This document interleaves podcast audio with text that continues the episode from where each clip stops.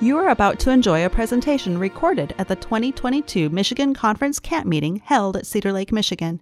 We pray that the Lord will bless you as you listen.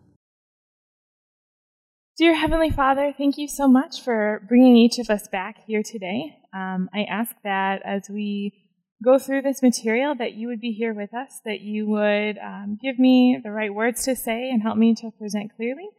And then be with each of us as we go from here and help us to just learn more about you and enjoy our fellowship with friends and family. We love you. Amen. All right. So, of all my presentations, I, I struggled to write this one the most, um, which is funny because I am a teacher. Um, there's just a lot of things that I wanted to say, and I wasn't sure how to condense it and make it short and sweet and to the point. So hopefully we do okay with that. I think you were all here yesterday um, and you heard my introduction. My son Noah is here again this morning. Um, my other son Gavin is in a class, and my husband will be joining me later this week to do the classes about um, outdoor adventures and the um, I called it country living, but talking about kind of farming and gardening and a country lifestyle with your children. Um, I guess the important thing for today is, again, I have a bachelor's in elementary education from Southern Adventist University, and then I spent several years teaching first through fourth grade, and then fifth through eighth grade, as well as high school. Um, it was a junior academy, so through 10th grade, and I taught the high school English and science classes, whatever that year was. So it would be biology or earth science.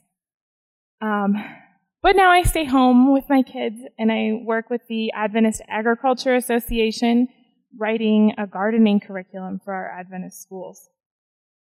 Um, so today, what we're going to focus on, the question that we want all of the things we're talking about to answer, is what is my goal as a parent? And specifically talking about your goal for educating your children.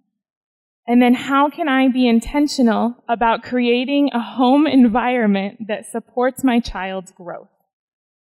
Um, so to get started, how many of you are gardeners? Anybody? All right. that counts. Um, so the analogy that I want to use this morning as we're getting started has to do with flowers. So that's perfect. Um, I bought a rose bush a year, two years ago when we we just built a new house, um, and I put I wanted a climbing red rose outside my front door because my front door is red. Um, so I don't know how much any of you know about rose bushes, but climbing roses specifically, they have to be trellised and pruned carefully in order to grow up that trellis correctly and healthy and to be healthy. Uh, if you wait too long to wrap that climbing rose around the trellis, the branches get hard like sticks. And when you try to tuck them around the trellis, the branches snap off. And so it's very important that you are frequently checking on your plant and taking the small branches because they are still able to be bent and wrapping them around that trellis. Um, and so that's something to think about. It's like raising our children. It's a lot easier to make those corrections and to help guide our children when they're younger. That doesn't mean that with teenagers you can't you can't make changes. You absolutely can. It just takes a lot more patience, um, and it's harder. And so when we start younger with our children and we start carefully moving branches and carefully pruning, um, it makes life a lot easier and simpler for everyone. Now, obviously, the analogy only goes so far, um, but that's kind of what I wanted to get started with today: is to think about our children like that rose bush. So we're we're trying to frequently, gently, carefully guide them up a trellis um, to help them grow into adults that are independent and can support themselves. Okay, so why it matters. I, if you were here yesterday, you know I used some of these scriptures and quotes yesterday as well, but I think that they apply today. Um, starting with Proverbs 22, 6, train up a child in the way he should go, and when he is old, he will not depart from it. And the other one from yesterday is more than any natural endowment, the, the habits established in these early years decide whether a man will be victorious or vanquished in the battle of life. And I think that that's super important to remember is that the tools that we give our children while they're in our homes are the things that are going to help them be successful in life. Um, Ephesians chapter 5, 15 through 17 says, So then, be careful how you live do not be unwise, but wise, making the best use of your time, because times are evil. Therefore, do not be foolish, but understand what the Lord's will is. And this is what we want to teach our children, but this is what we also want to be doing in our own lives, being careful how we live. Um, I also wanted to share this quote um, because I think talking to moms more specifically, um, I think, well, let's read the quote first. It says, The king upon his throne has no higher work than has the mother. The mother is the queen of her household. She has in her power the molding of her children's characters, that they may be fitted for higher immortal life. An angel could not ask for a higher mission, for in doing this work, she is doing the service for God. Let her, let her only realize the high character of her task, and it will inspire her with courage let her realize the worth of her work and put on the whole armor of God that she may resist the temptation to conform to the world's standard. Her work is for time and eternity. And that's Ellen White from Adventist Home, page 231. Um, I just want to, to stress and remind the mothers in here that we do have a very high calling as mothers and, and as parents. Um, but as moms, I think it's super easy to forget when you're doing the 500th load of laundry for a week and none of your children have socks. Or when you are washing a sink full of dishes for the fifth time today, even though we've only had three meals.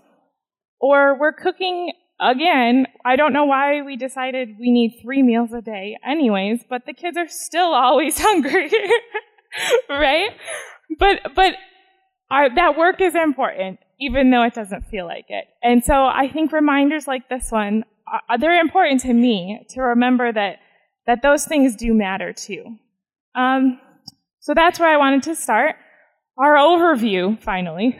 Uh, what we're going to talk about today, what is the goal and purpose of our education for our children? Um, home management, organization, and time that may not seem like it's related to education, but really what I'm trying to get at is throughout the whole school year and the scope of the education of our children. And these things, believe it or not, impact that a lot. We're going to talk about intentional family schedules, creating lifelong learners, and learning styles. Like I said, there's a lot today. um, so let's just get started. First, I have from Ellen White, Education, uh, page 13. She says, Our ideas of education take too narrow and too low a range. There is need of a broader scope, a higher aim. True education means more than the pursuit of a certain course of study. It means more than a preparation for the life that now is. It has to do with the whole being and with the whole period of existence possible to man. It is the harmonious development of the physical, the mental, and the spiritual powers. It prepares the student for joy of service in this world and the higher joy of wider service in the world to come. So, this quote has to do with the whole being. We're talking about physical, mental, and spiritual health. Uh, Ellen White also says that we're not just training our children for their lives here on earth, but we're also training them to be of service in the world to come. And if that doesn't make you think carefully about the things that we're teaching our children, the things that we're teaching them through example, and that we're deliberately, deliberately telling them, um, I'm not sure what's going to convince you. but today, I want to look at some ideas on how we take a broader view of education and focus on creating a strong family culture and a stable home life, even when your home is chaotic, because I know mine is often. um, so, first, I want to start with, or get into Proverbs chapter 24, verses 3 and 4. It says, Through wisdom a house is built, and by understanding it is established. By knowledge, the rooms are filled with all precious and pleasant riches.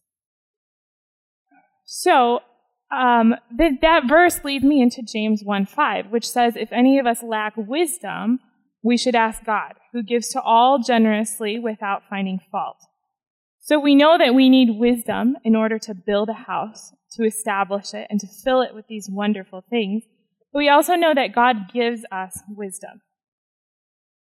So, with all of this in mind, I want you to think about where we're going. What is the end product that we want for our children? How do we want them to turn out? What kind of adults do we want them to be?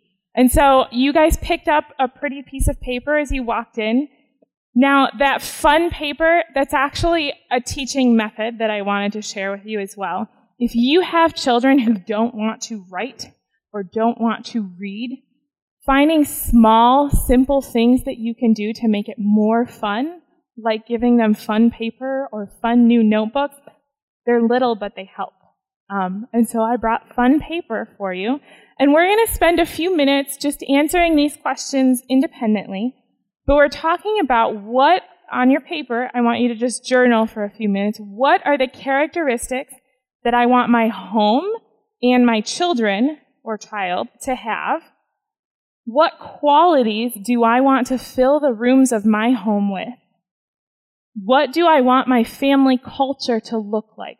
We're going to talk more about a family culture, but I'm talking about what are things that make your family special, things that make your family unique. What are my priorities for educating my children, and what kind of people do I want my children to be? We're just going to take about five minutes I want you to think about these questions and write down a few things. Positive things. No, you're not. I'm not even going to check them. You could sit there and do nothing if you wanted to. But I think that these kind of exercises, this is a very personal thing, but we're trying, we're setting positive goals for our family. Things that we want our family to look like, not necessarily things that maybe it looks like right now. This is something that I like to do periodically just because it helps me refocus. Um, and I think that a lot of us as parents, we know what we should be doing, um, but we we tend to lose focus. And so we're really going to talk about that a lot today. Um, I'm actually going to skip these two slides and come back to them. I want to talk about this. Uh, Benjamin Franklin says, failing to plan is planning to fail. And Ellen White in Education, page 262, says success in life demands a definite aim. Um, I have this somewhere in my notes, and I'm off my notes, so this may get lost. Um, how many of you have ever heard of or read the book? Well, I'm blanking on the title. the Seven Habits of Highly Effective Families, or maybe it's the Seven Habits of Highly Effective Parents by Stephen Covey in the introduction or in the first few chapters, he gives the illustration of a pilot. And when a pilot is taking off to travel somewhere, they know exactly where it is they're trying to go. And they also have a very specific flight plan that is registered. Um, so then when they get up into the air, all kinds of things happen. There's all kinds of winds and drafts, and the planes often get pulled way off track here and there. And the reason that a pilot is able to make it to their final destination is because they have a plan. And even when they get blown off course, they know how to direct to get back onto their plan. Another analogy that I've heard is it's like laying a train track. Um, and you lay down the rails for your family so that no matter how chaotic things become, you still have something established. You have a definite goal, an aim of where you're trying to get, and you have set up systems or um, you have plans to keep your family on track. Um, I don't know, some of us, maybe not me, are the very organized, efficient people who have a schedule. And at 7 o'clock, our family eats breakfast. And at 7.30, we're out the door. Or if you're homeschooling, at 8 o'clock we start school and we do school from 8 to 10. That's not what my family looks like. Um, it's just not been something that I am good at doing. If that works for you, that's amazing, and I wish I could be more like that, but I'm not. And I think probably a lot of us are that way, where it's really hard for us to get into a specific schedule.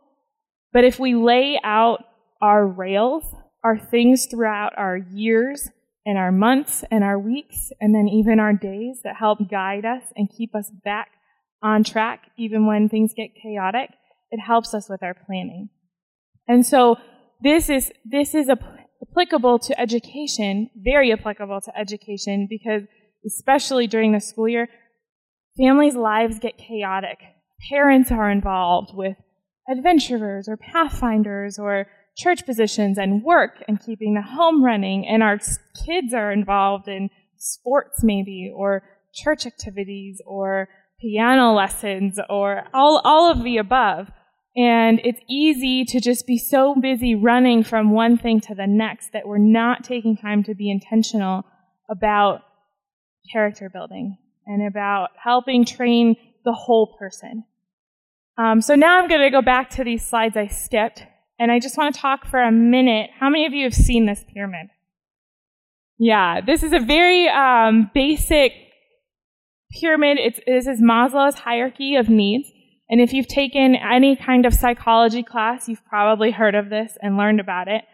Um, but basically, what he proposed is that there are certain things that are required in order for a person to meet self actualization, which means that in order for them to reach their full potential and to be the best person that they can be, they have to have all of these needs met. And so as our, as parents, this is one of our jobs, is to help, to do our best to fulfill those needs. So at the base of this pyramid, we see their psychological needs. This means, are they getting enough food to eat? Is it nutritious food? Uh, do they have a safe, comfortable, warm place to sleep? Are they getting enough sleep? Sleep is huge. If your children are not getting enough sleep, work on that. It matters. um, the next thing is safety. If our children are worried about finances in the home, or maybe if they're worried about the relationship between mom and dad, they're not going to operate as well as they could. Children need to feel loved and accepted, and they need esteem. They need to understand where their value comes from. And I think our culture relies heavily on self esteem, and I don't personally believe that that's what we want to teach our children. We don't want to teach our children because they're special and amazing because of who they are but because of who God is and who He created them to be. Um, but as parents, we want to help our children meet all of these needs so that they can fulfill the purpose that God has for them. And obviously, sometimes it's not possible because of the homes that we live in and because of the world that we live in. It's not possible for all of these things to be met maybe as well as they could have been. And we don't want to forget that God's grace covers these things. But as parents, we do want to do everything that we can to make sure that these needs are being met for our children. And this is going to help them in all aspects of education because a child who whose physical and safety and love needs are being met is going to is going to learn uh, more efficiently, more effectively. So, laying down the rails, we talked about this already. Okay, so now how, this is how I plan for my school year. Um, I homeschool. I don't know how many of you, my kids are also young, so five and three. Um, and if I had to explain my homeschool method, I'm not sure how many of you are familiar with homeschooling methods. I would say we do a very structured unschooling. So I basically print off the NAD or the state standards for the year for my child. So my, my youngest or my oldest is in kindergarten. So I printed off the state standards for kindergarten. And as we play and as we f- study the things that he's interested in, I have the standards printed off and I am helping guide the discussions that we're having and the activities we're doing to meet those standards and check them off. Um, so as I'm planning for my school year, though, or for our summer, I don't plan summers as much. This is the framework that I'm using. um, and I think that this applies to everybody, whether you're homeschooling or not, um, is first we prioritize. We start by evaluating what our priorities are as a family. And remember that this looks different for different people, and this looks different depending on what season you are in life. Then we're going to plan. This is where you're giving yourself guardrails. You're making a plan to follow and allowing for flexibility. Then we implement, we go through with our plan, and we adjust. Seasons change, life happens, plans work, and then they don't work. You, uh, especially when you have really young children, you figure out a routine that works, and for two weeks it's beautiful, and then something changes and it doesn't work anymore. And that's okay. We just adjust and we go through the cycle again. We make a plan, we go through with it, and we adjust. And this is just a constant, it's a dynamic thing that we do throughout, throughout life. So as for time, this is one that I struggle with the most, and probably all of us do, because we like to get involved in so many things, um, and even if they're good things. And somebody, I, I don't have a um, credit for this quote. It was a it was a church member and a friend of mine that said this to me one time because I was overdoing it and I was getting very stressed about all of the things that I had to do. And they were all good things. But I think it's important to remember that just because there's a need doesn't mean that it's your purpose and your call to fulfill it. If you are so busy and so stressed that you're not able to do all of the things that you think you're supposed to be doing, you're doing too much. And that was a very, it's still a very, very hard thing for me to accept. But, but this friend told me each one of us is given enough time to fulfill our purpose. And if we're not doing the things we think we know that we're supposed to be doing, we need to take a hard look what the things we're doing, what things are we doing that are not part of our purpose. And this is a huge thing for our children. Uh, because if mom or dad are so busy doing things outside of the home that they're not focusing on their children, we have a problem.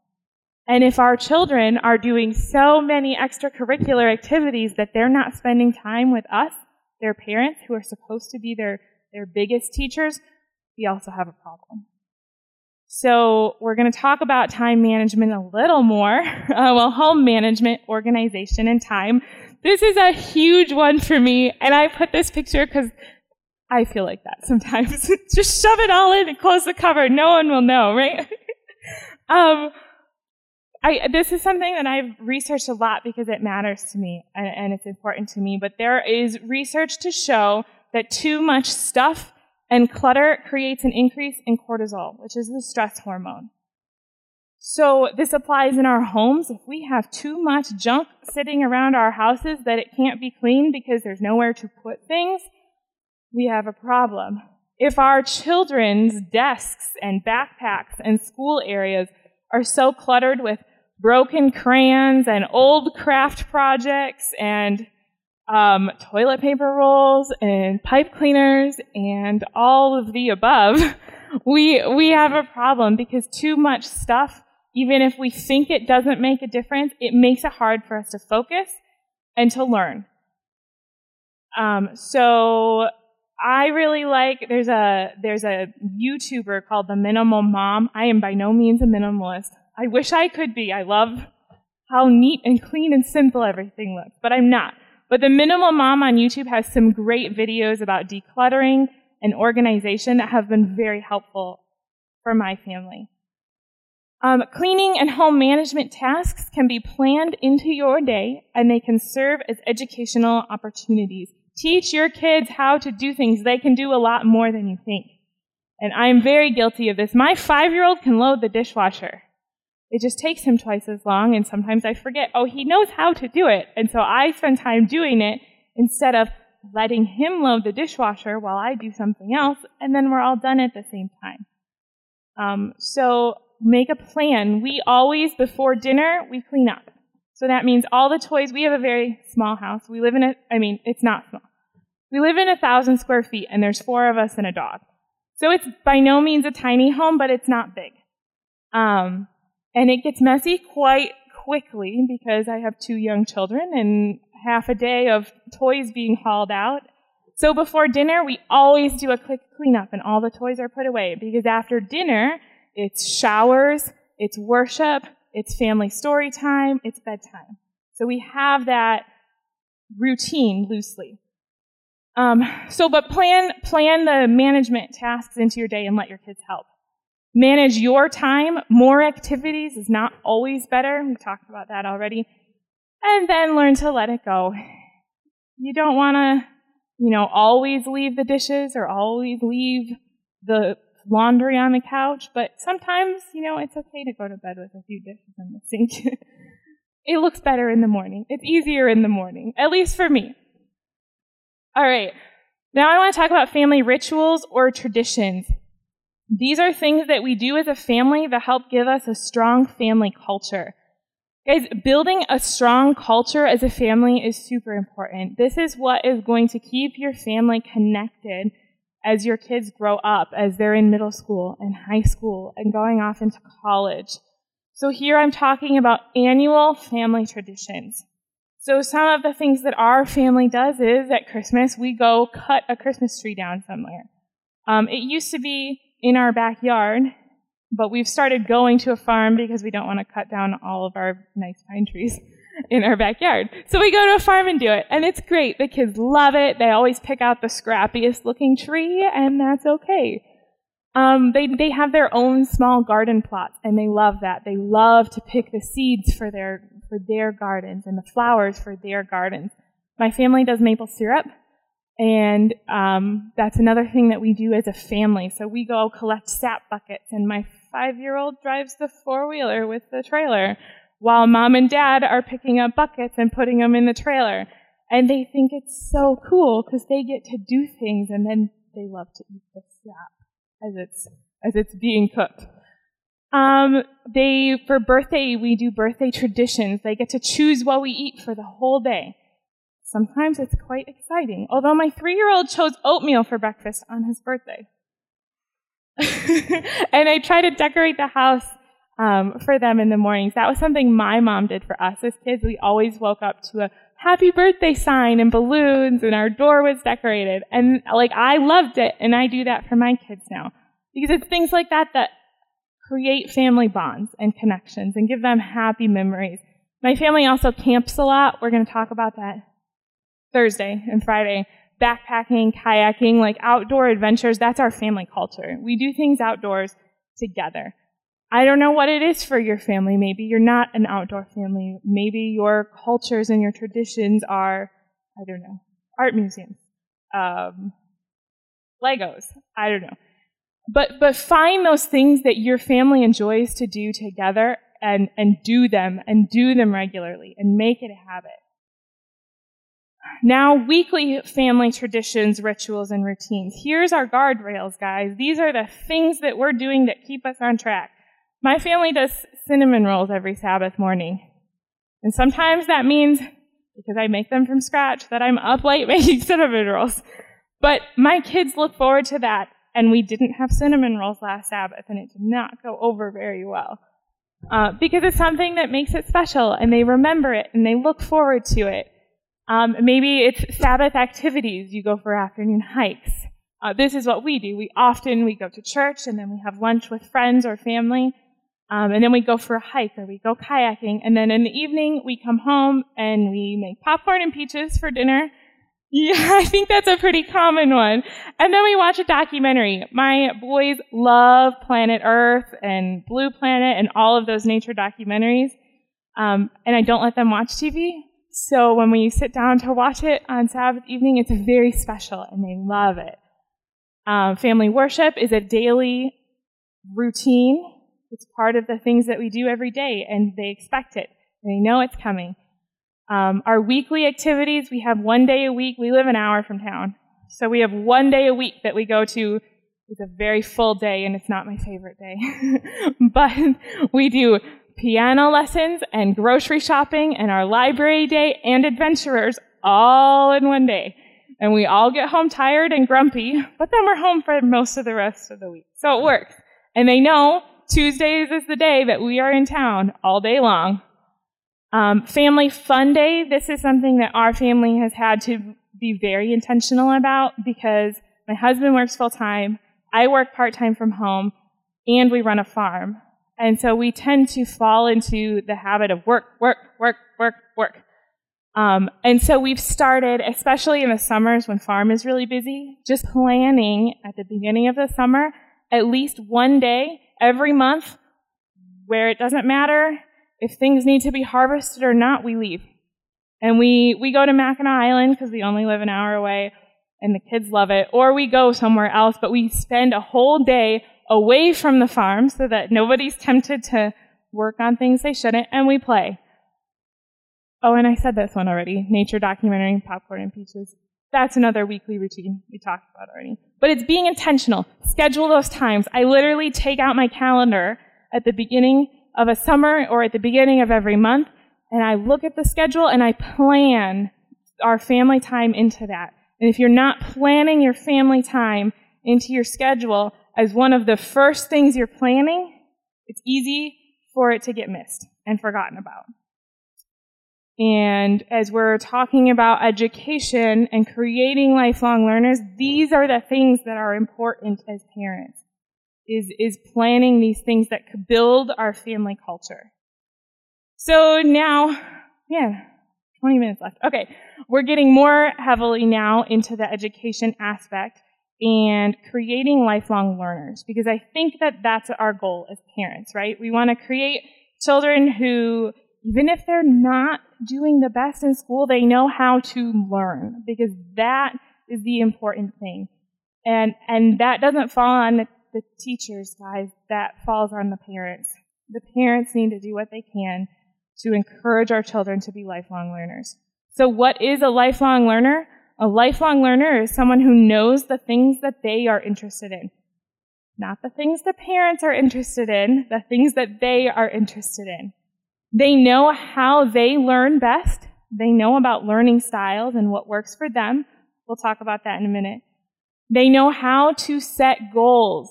And that's what I've been talking about all day today is setting goals for your family and creating a plan for how to meet those goals. And this is what we need to be doing as parents and then what we need to teach our children how to do. A lifelong learner has good reading habits they know how to find resources. They know how to get involved. And they know how to share their knowledge and skills.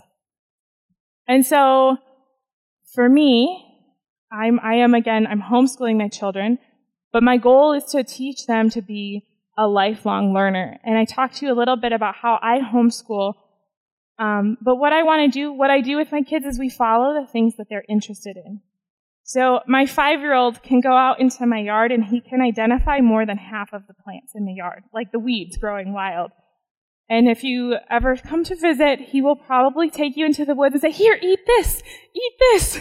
And most of the time he's right.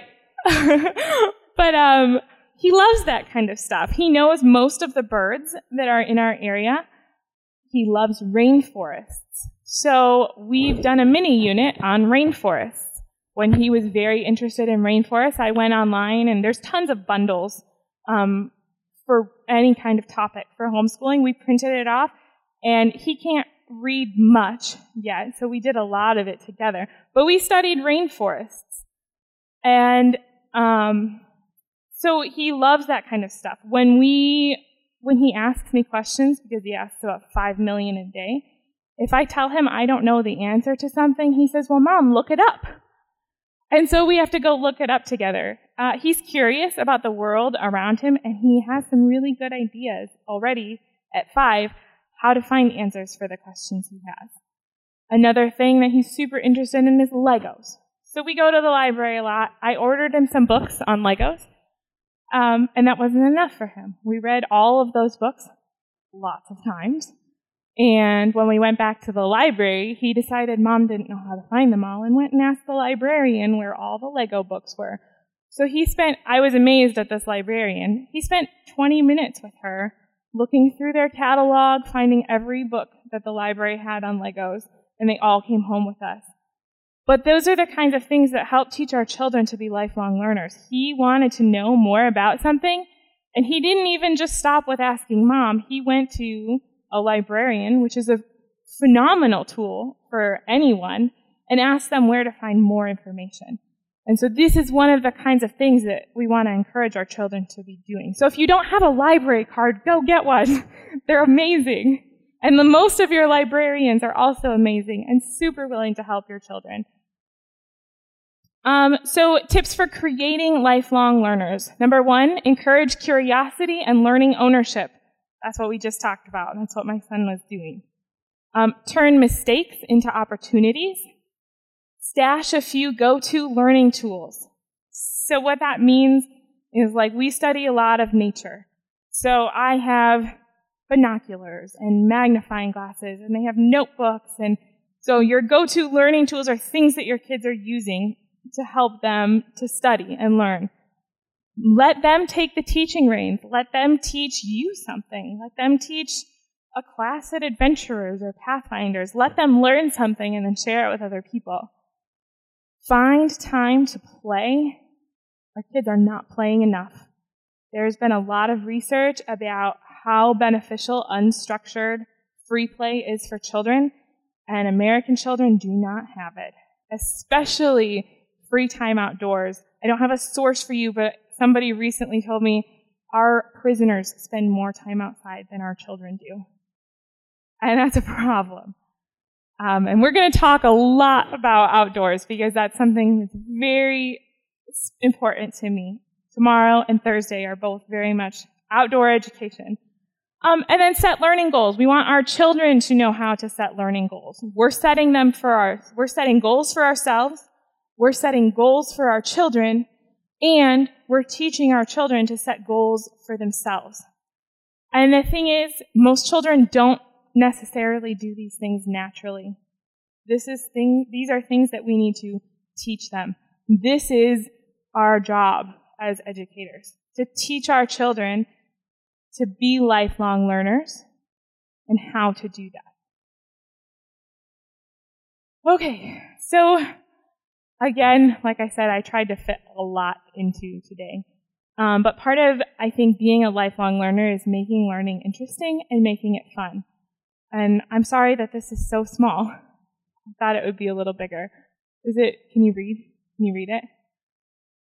Okay.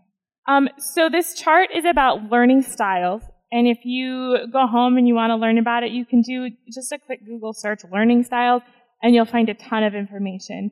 But basically, you guys have probably heard auditory, visual, and kinesthetic learners, right? So auditory learners are people who learn by hearing. Visual learners are people who learn by seeing. Kinesthetic learners are people who learn by moving. But there's also verbal, verbal learners. Those are your children who repeat things back to you or who like to talk all the time. Often they learn by speaking. Um, logical and mathematical is, is learning is easier for people who can use logic and reasoning, systems, and sequences. Social learners are people who learn better in groups versus solitary learners, people who learn better by themselves. Most people are not just one of these things. Most people have a little bit of lots of these things, but we all probably have something that we're not. So for example, I am not an audio learner. I, I always joke that there's a gap between my ears and my head. It takes me a few minutes to process what somebody is saying. And so I learned that very early on. I knew that was my learning style. And even in seventh and eighth grade, I was the one student writing everything down that the teacher said furiously because I, I knew that just hearing it wasn't going to be enough for me. I needed that kinesthetic, the writing, and then the visual of seeing it. And then often, I never used my notes. I never even looked at them again. But by writing it down was how I learned it and how I processed it. And that knowing, that knowledge of how I learned and what I needed to do to help myself learn is what me, was able to put me through all of school successfully. And so if we want our children to be able to become lifelong learners and to do well to the best of their ability in school, it's helpful for us to find out, one, what our learning style is. Um, because sometimes if you have conflict with your students over learning something, with your children over learning something, it's a conflict in learning styles.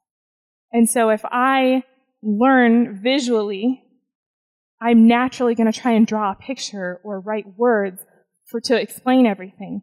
But if I'm working with somebody who can't learn or who does not learn well visually, and they need to, and they're kinesthetic, they're going to struggle. Or another place that I see this played out a lot is I think I think several of you work with adventurers. Um, you know it can be pretty chaotic in there, right? when you have a bunch of you know five, six, seven, eight year olds in a room and you're trying to tell a story and no one's sitting still. But often, not always, often they are still listening and they are still learning. And I have been amazed time and time again when I think nobody's paying attention because nobody's looking at me and nobody's sitting still, how much they actually were getting from what we're saying. Now, obviously, we don't want to teach our children that it's okay to run around and be all over the place while someone's talking, but we need to recognize when our children are kinesthetic learners and when they need to be moving in order to help them learn. And so things that you can do to help kinesthetic learners, some, uh, some schools, some teachers have used exercise balls and the students sit on them. I use one at my desk um, at home and I did when I was teaching too. I sit on an exercise ball because it helps your just, just the balance of sitting up on the exercise ball was enough movement to help me just focus. Um, I had students who we would tie those like resistant bands um, to their around their chairs so they could bounce their feet on it while they were working, so that they're getting in some movement while they're sitting and focusing. Um, obviously, there were behavioral things that had to be addressed before they started using it. Like my students knew if they misused their tools, they lost them. Um, but those can be great things. So if you're having a hard time with your child is having, if your child is having a hard time focusing, knitting or crocheting or sitting on an exercise ball, or they actually make now these little like things that you can put in a seat that has the top of an exercise ball that they can sit on in a normal chair. But it gives the same, um, it's still building their core strength and working on their balance and gives them just enough to help them focus. Um, so, as far as helping your children and you be successful learners and create lifelong learners, learning what your child's learning style is and helping them learn how to, because you're not always going to find teachers or professors or people who teach according to your learning style, helping them learn how to adapt and fix something and make it work for them. Um, so I know I was all over the map, but I tried to hit on the most important things uh, in a short amount of time. Um, but my summary today, we started with have the men and women you want your children to be in mind as you were going throughout your daily lives. So that was way back at the beginning of class. We wrote down just a few things, and I just encourage you to do that regularly. Set up a plan and just be intentional. You don't have to write it, but stop and think for a few minutes about who you're trying to teach your children to be um, so that it doesn't get lost in the day to day life. Set your anchors, your rituals, your family traditions. What are the things that make your family special? Figure out what they are and make them a priority. Eliminate the extra noise, clutter, too many extracurricular activities, whatever the extra stuff is in your life that needs to go. Figure out what it is and, and push it out. And then focus on creating lifelong learners and learn your child's learning style and help them learn how to use it. Um, so, what is my goal as a parent, and how can I be intentional about creating a home environment that supports my child's growth? What rails am I laying down? And then these are just some extra resources that I found helpful I talked about the minimal mom on YouTube. Um, the call, there's a book called The Call of the Wild and Free. It's mostly geared for homeschoolers. If you're a homeschooler, I would recommend this book. Um, she talks a lot about different homeschooling methods, and I just found it helpful. Um, the seven habits of highly effective families. There it is. A thousand hours outside. I'll talk about that more tomorrow. This is exciting. This is cool. We do this. I don't keep track anymore because it it was one of the noise. um, but I love this movement, and I'll explain it more later. Homeschool planning sheet. If you go to the littlesandme.com, there's a planning sheet. I made something similar that you guys probably got as you came in. Um, this is just this is what I do fill out at the beginning of my school year. I have a binder with my standards and my plans, and I just fill this out. It takes five or ten minutes, but it helps me when I'm struggling come back to this is what is important. This is what my goals are. This is where we're going. Um, but that the is a good resource for that. And then if you're homeschooling, also make sure that you know your homeschool laws. So I threw that up here. Homeschool laws by state. Michigan's a pretty easy one um, to homeschool in, but you do want to make sure that you're following those requirements. So that's all I have for today. Any questions? I know that was a lot. yes. Yeah. So for those of you who can't hear, what what she just shared was um, when she's really intentional about praying that her husband really steps up to be the spiritual leader. She notices that it always happens that her husband always is more intentional about um, having family worship, and that that is a huge burden off of her because her husband steps in and takes over that part.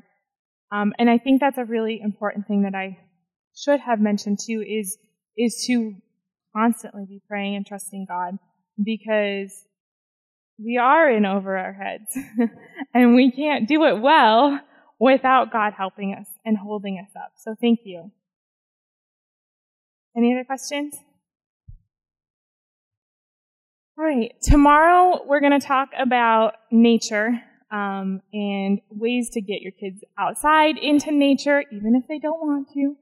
Um, and some really some good ways to help your children connect nature, God's second book or first book, as some people say, but to help them learn about God through the things that He has made and through creation.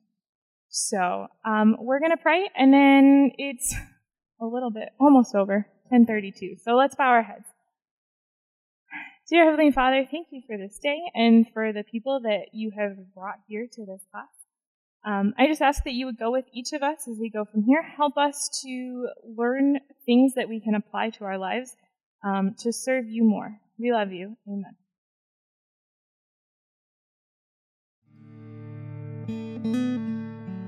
To listen to more of these presentations, you may visit the audio archives at misda.org slash audio 22 or search for Michigan Conference Camp Meeting wherever you get your podcasts.